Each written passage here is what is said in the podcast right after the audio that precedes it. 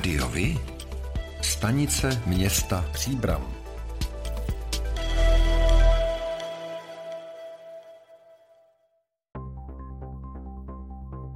Starostou Příbramy se stal opět lídr vítězného hnutí ANO Jan Konvalinka. Rozhodli o tom zastupitelé na ustavujícím zasedání v pondělí 17. října. Prvním místo starostou zastupitelé zvolili Vladimíra Karpíška, no a druhým místo starostou Miroslava Peterku. Radnici v příštích čtyřech letech povedou ANO a ODS. V 25 členem zastupitelstvu mají těsnou většinu 13 hlasů. Staronový nový starosta Konvalinka říká. Čeká nás toho opravdu hodně. Dotažení velkých projektů, jako je akvapark, čistírna odpadních vod. Je to třeba i rekonstrukce náměstí a Alice na Březových horách. Jsou to další investice do vodovodů a kanalizací, například kanalizace v Kozičině. Jsou to další i menší projekty, obnova silnic, chodníků, dětských hřišť, budování, další budování plácků sportovních po městě. Je toho dost a dost, co je před námi. Lídr spojenců, kterým se nepodařilo zvrátit vedoucí pozici ANO v příbrami, Václav Švenda uvedl, že jeho klub nemůže podpořit ani jednoho z nominantů hnutí ANO a ODS. Říká. My samozřejmě respektujeme to, že se utvořila demokratická většina. Každopádně jsme očekávali, že vítěz voleb se alespoň pokusí nás seznámit se svými prioritami pro další volební období s jednotlivými nominanty, jejich kompetencemi a to se bohužel nestalo. Každopádně vnímáme eh, nové volební období jako příležitost pro to nastavit nový způsob komunikace a spolupráce Hnutí ANO po volbách původně jednalo o širší koalici, oslovilo i SPD nebo uskupení Příbram 2030. Nakonec se však dohodlo jen s ODS, s níž vládlo už v minulosti. Se spojenci pana Švendy se o spolupráci neuvažovalo. O 7189 obyvatel se v průběhu letošního prvního pololetí meziročně zvýšil počet lidí bydlících ve středočeském kraji. Největší příliv rezidentů v přepočtu na tisíc obyvatel zaznamenali správní obvody Český Brod, Černošice a Říčany. Jedinými správními obvody, kterým obyvatelé v průběhu prvního pololetí ubyli, bylo Sedlčansko a Čáslavsko. Pro pořádek je třeba dodat, že do uvedených čísel nejsou zahrnuti lidé, kterým byla v souvislosti s válkou na Ukrajině ve středních Čechách udělena dočasná ochrana. Biologický průzkum potvrdil výskyt zvláště chráněných druhů na Fantově louce v Příbrami. Hodnocením výsledků se zabývá odbor životního prostředí. Následovat bude podání podnětu na vyhlášení zvláště chráněného maloplošného území a návrh na změnu územního plánu, informovala ČTK mluvčí radnice Eva Švehlová. Podle platného územního plánu je Fantova louka určena k zástavbě. Možné využití developery kritizovali ochránci přírody. Hajlova ulice v Příbrami, kde se v sobotu 29. října na opravovaném domě propadla střecha a vážně zranila dělníka, je s ohledem na bezpečnost zatím stále neprůjezdná. Kdy se do ní vrátí doprava, není zatím jasné. Zatím musí být uzavřena, aby případné otřesy neporušily zbytky domu před jeho spevněním, informovala mluvčí radnice Eva Švehlová. Stavbu zároveň posoudil další statik a na základě jeho posudku projektanti zpracují postup postup zpevnění a provázání zbylých částí domu s čelní stěnou. Ulice tak bude podle starosty Jana Konvalinky po blíže neurčenou dobu ještě pro dopravu uzavřena.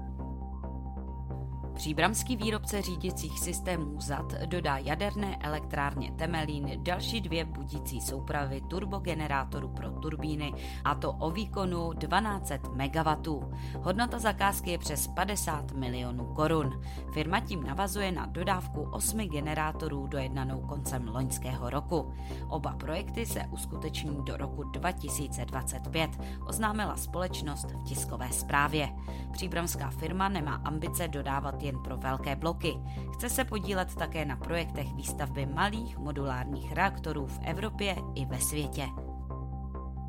Kopec Vystrkov v chráněné krajinné oblasti Brdy se stal přírodní památkou.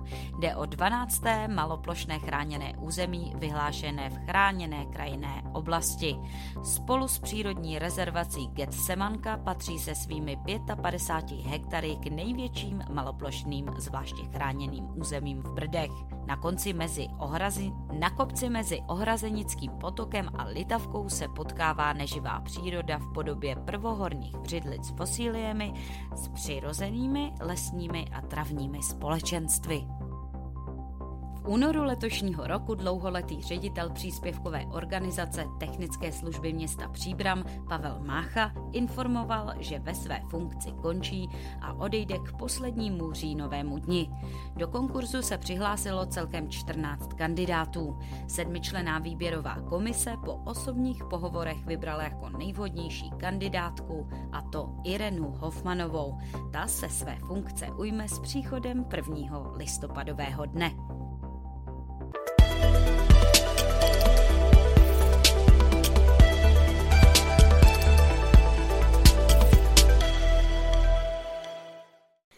Středočeský kraj by podle hejtmanky Petry Peckové mohl kvůli zimě čelit další uprchlické vlně.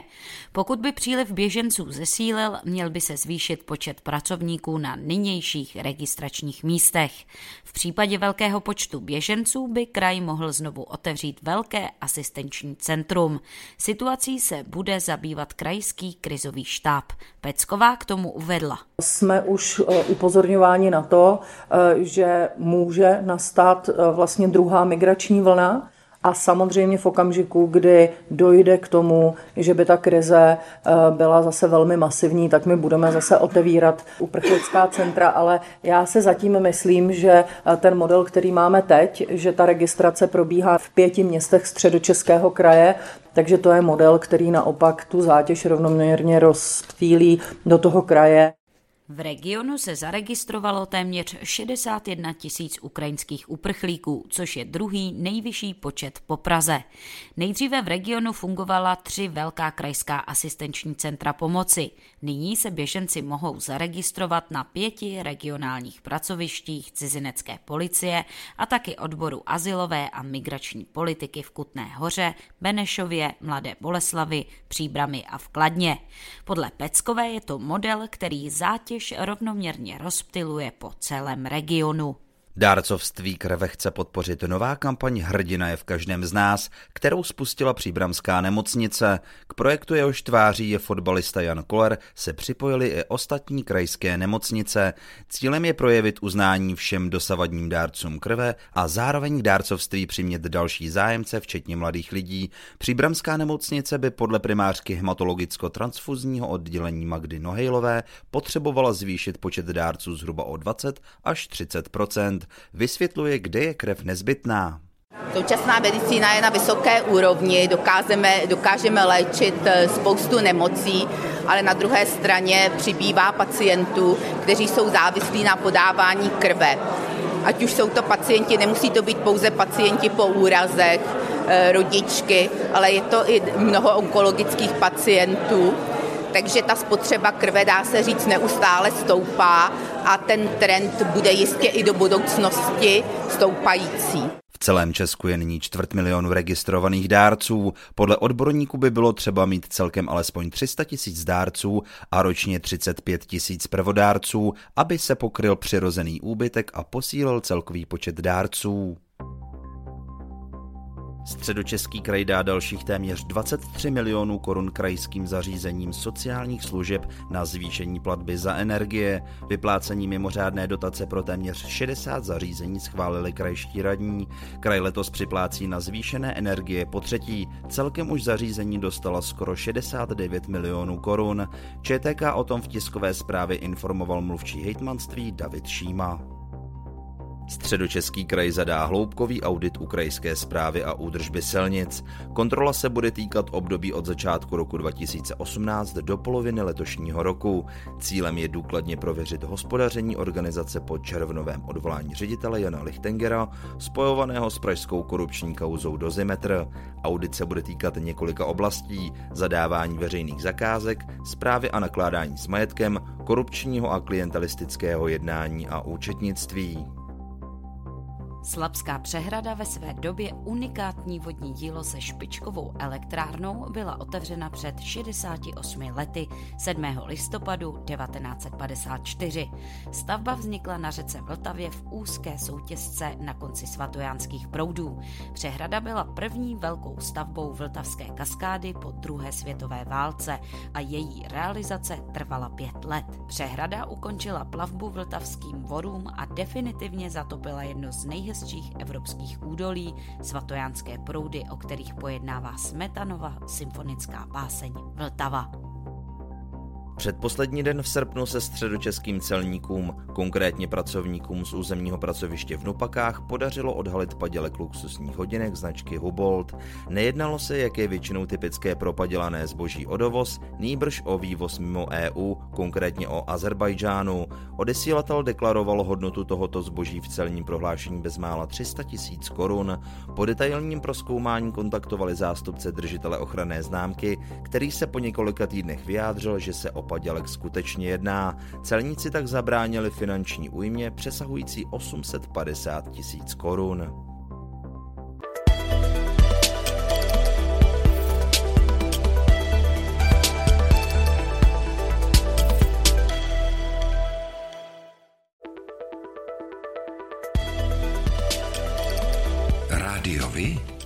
Informace z vaší radnice.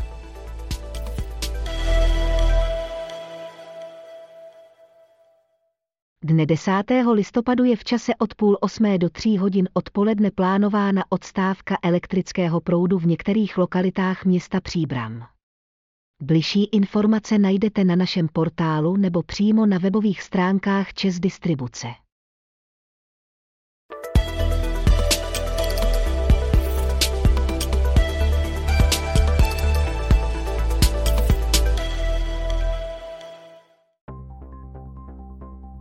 To je pro dnešek všechno.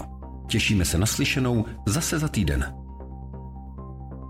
Děkujeme za váš zájem a věříme, že nás budete nejen poslouchat, ale že se k rádiu vy aktivně přidáte. Budeme rádi, pokud budete naše posluchače informovat o událostech, kulturních a sportovních akcích či zajímavostech z vašeho okolí. Můžete se s nimi podělit i o svoje názory.